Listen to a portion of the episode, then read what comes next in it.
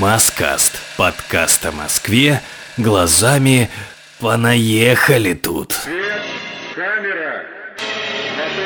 Думаю, что большинство моих современников уже достаточно искушенные кинозрители, и в арсенале их просмотренных фильмов есть немало лент, где фигурируют московские адреса. Вот этот выпуск как раз про них.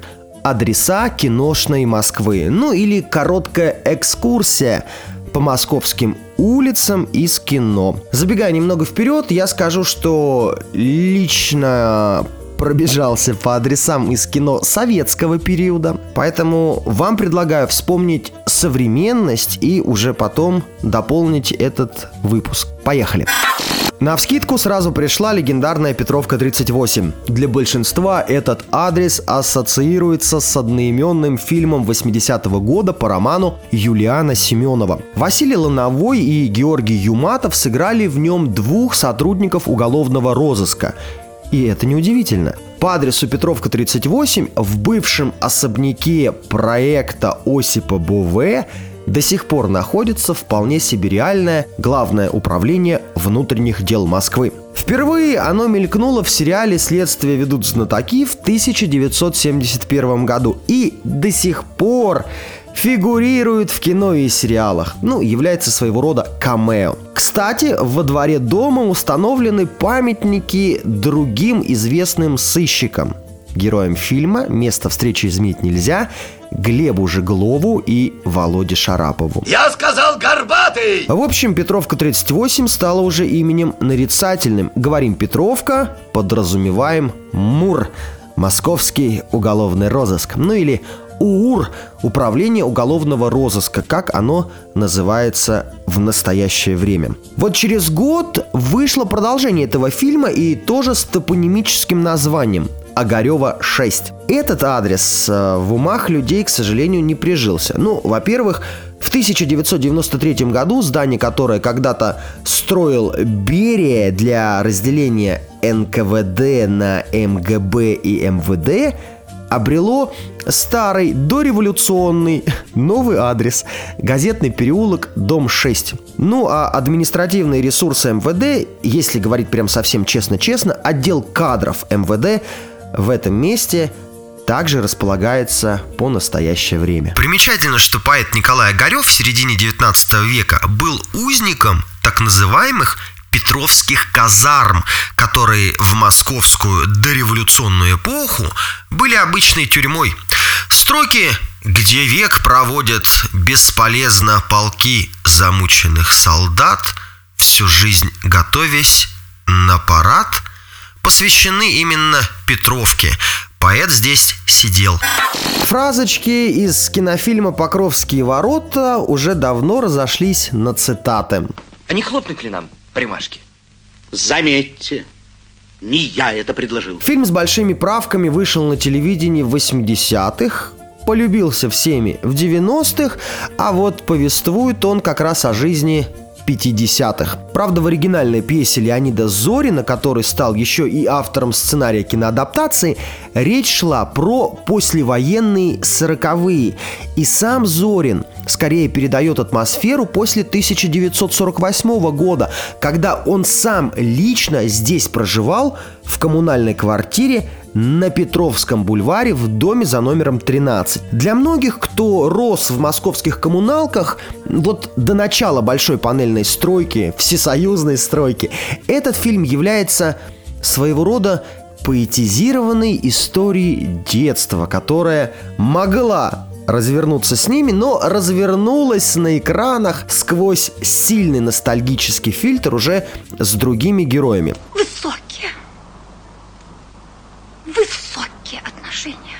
Да, вот бывалые москвичи очень очень сентиментальный народ. Сами Покровские ворота являются площадью, и они, по сути, никакого отношения к фильму не имеют. Во избежание обид со стороны реальных прототипов этой комедии автор перенес всех действующих героев с Петровского бульвара на Покровские ворота. Ну и, конечно же, в самом фильме дом Костика, где разворачиваются сентиментально-коммунальные страсти, предстает зрителю по адресу Нащекинский переулок, дом 10, с фасадом, выходящим на Гоголевский бульвар. Если вы помните, то в конце фильма этот дом бабах взрывают, сносят. Но это неправда. Этот дом существует до сих пор, и после всяческих реконструкций его никто не сносил, не сносит и сносить не собирается. Опустела без тебя земля, Как мне несколько часов прожить, Как же падает листва в садах, И куда-то все спешат такси, Только пусто на земле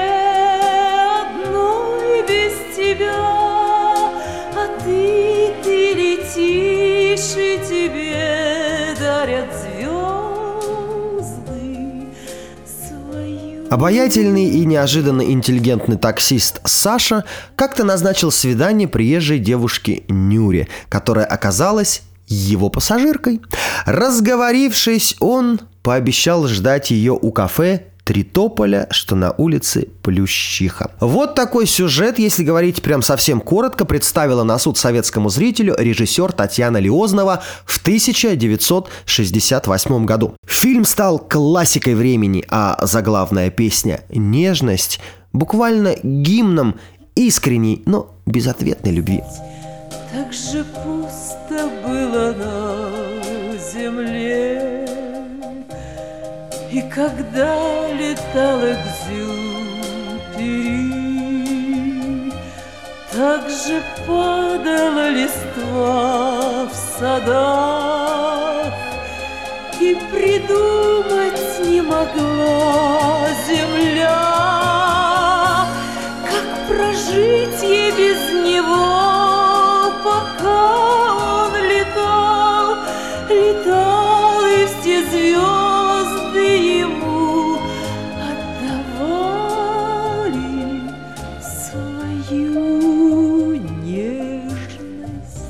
А теперь про адреса. Изначально фильм должен был называться так же, как и оригинальное произведение Александра Борщеговского, по которому его снимали «Три тополя на Шаболовке». Но режиссер Лиознова настоял на том, чтобы главной улицей в фильме стала Плющиха. Ну, в конце концов, если размышлять логически, Шаболовка прочно ассоциировалась даже тогда у советского зрителя с телевидением. На самом деле и самого кафе «Три тополя» никогда не существовало. Его специально построили в качестве декорации на углу 6 Ростовского переулка и улицы Плющиха. Ну а Нюра жила в доме за номером 5 по Ростовской набережной. Это не менее легендарный дом архитекторов. Одна сторона дома выходит окнами на Плющиху, а другая на Ростовскую набережную. И виды Киевского вокзала и пресловутого Москва-Сити, которые простираются через Москва-реку. Благодаря знаковым историческим событиям и демонстрации их в культурном ключе, некоторые адреса стали для Москвы не просто нарицательными, даже не нарицательными, легендарными. Нас ждет огонь смертельный, И все ж бессилием нам Сомнения прочь уходят в ночь отдельный. Десятый наш десантный батальон, Десятый наш десантный батальон — Белорусский вокзал. Так называется одно из самых лучших кинопроизведений о событиях после Великой Отечественной войны. Четверо товарищей встречаются спустя четверть века, чтобы помянуть своего фронтового командира. Если не смотрели, смотрите обязательно. Это киноклассика. Дело в том, что именно на белорусский вокзал, если мы возвращаемся к адресам, прибывали так называемые поезда Победы в 1945 году. С него же в 1941 солдаты отправлялись на фронт. Наверное, это тот самый случай, когда кино делает больше, чем история. Сам же белорусский вокзал за время своего существования, а это без малого 150 лет, был Смоленским, Брестским, Александровским в честь Александра I в год столетия победы над Наполеоном и Белорусско-Балтийским. Причем еще во времена Первой мировой, она же Первая империалистическая, за ним закрепилась слава прифронтового – Сначала отсюда уходили эшелоны на фронт, а потом приходили составы с ранеными. Ну и, конечно, победителями.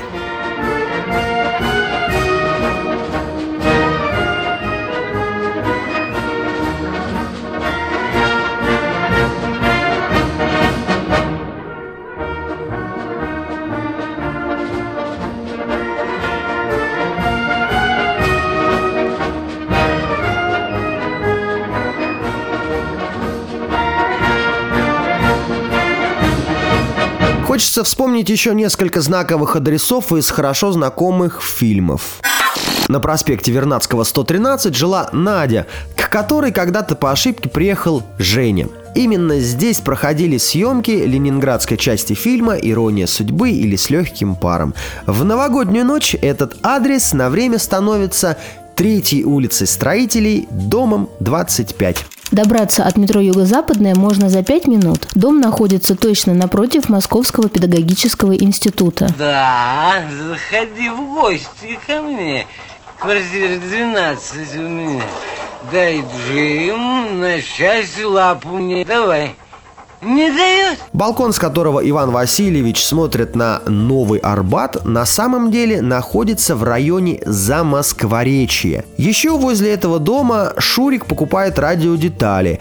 Вот, кстати, подобный магазин там действительно существовал по-настоящему. Ну, за особую зигзагообразную форму фасада этого дома его прозвали в народе пьяным. Находится он недалеко от метро Павелецкая. И тебя вылечат. И тебя тоже вылечат. И меня вылечат.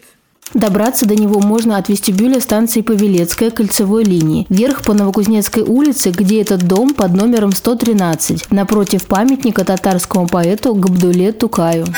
Шурик и Лида из Гайдаевской операции «И» сдавали экзамен в реальном институте, который находится на улице Вавилова, 28. Ну, по крайней мере, снимали эпизод там, в районе Института элемента органических соединений. Это его настоящее название.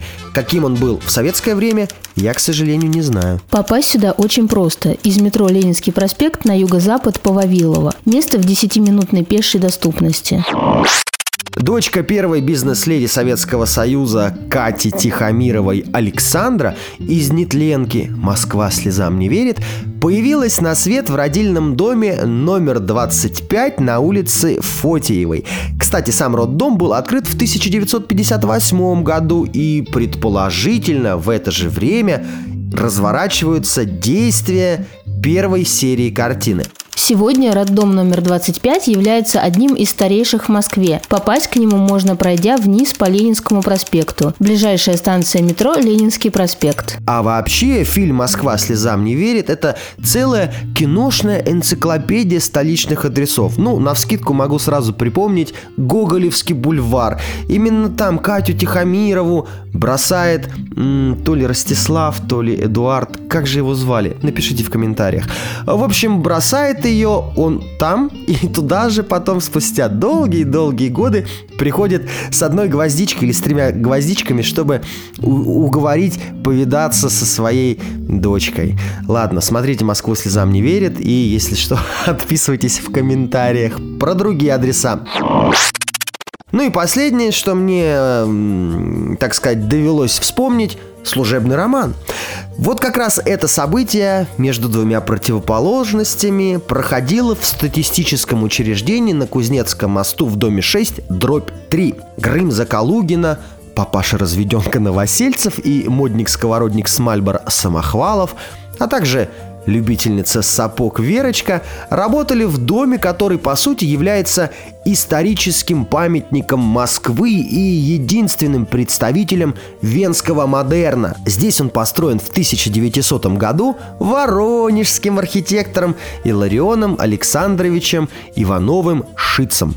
Было бы неплохо теперь уже вам отписаться в комментариях по адресам из современного, постсоветского, может быть даже зарубежного кино. Если есть интересные дополнения по теме, то пишите, говорите, давайте о себе всячески знать и обязательно будете услышаны и увидены. А я эту тему постараюсь, ну, может быть, как-то в будущем с помощью уже вас продолжить, дополнить и обыграть в комментариях или в следующих эпизодах подкастов. Пока все. Маскаст, год 2022. Иван Тюнин. Всем спасибо. Пока.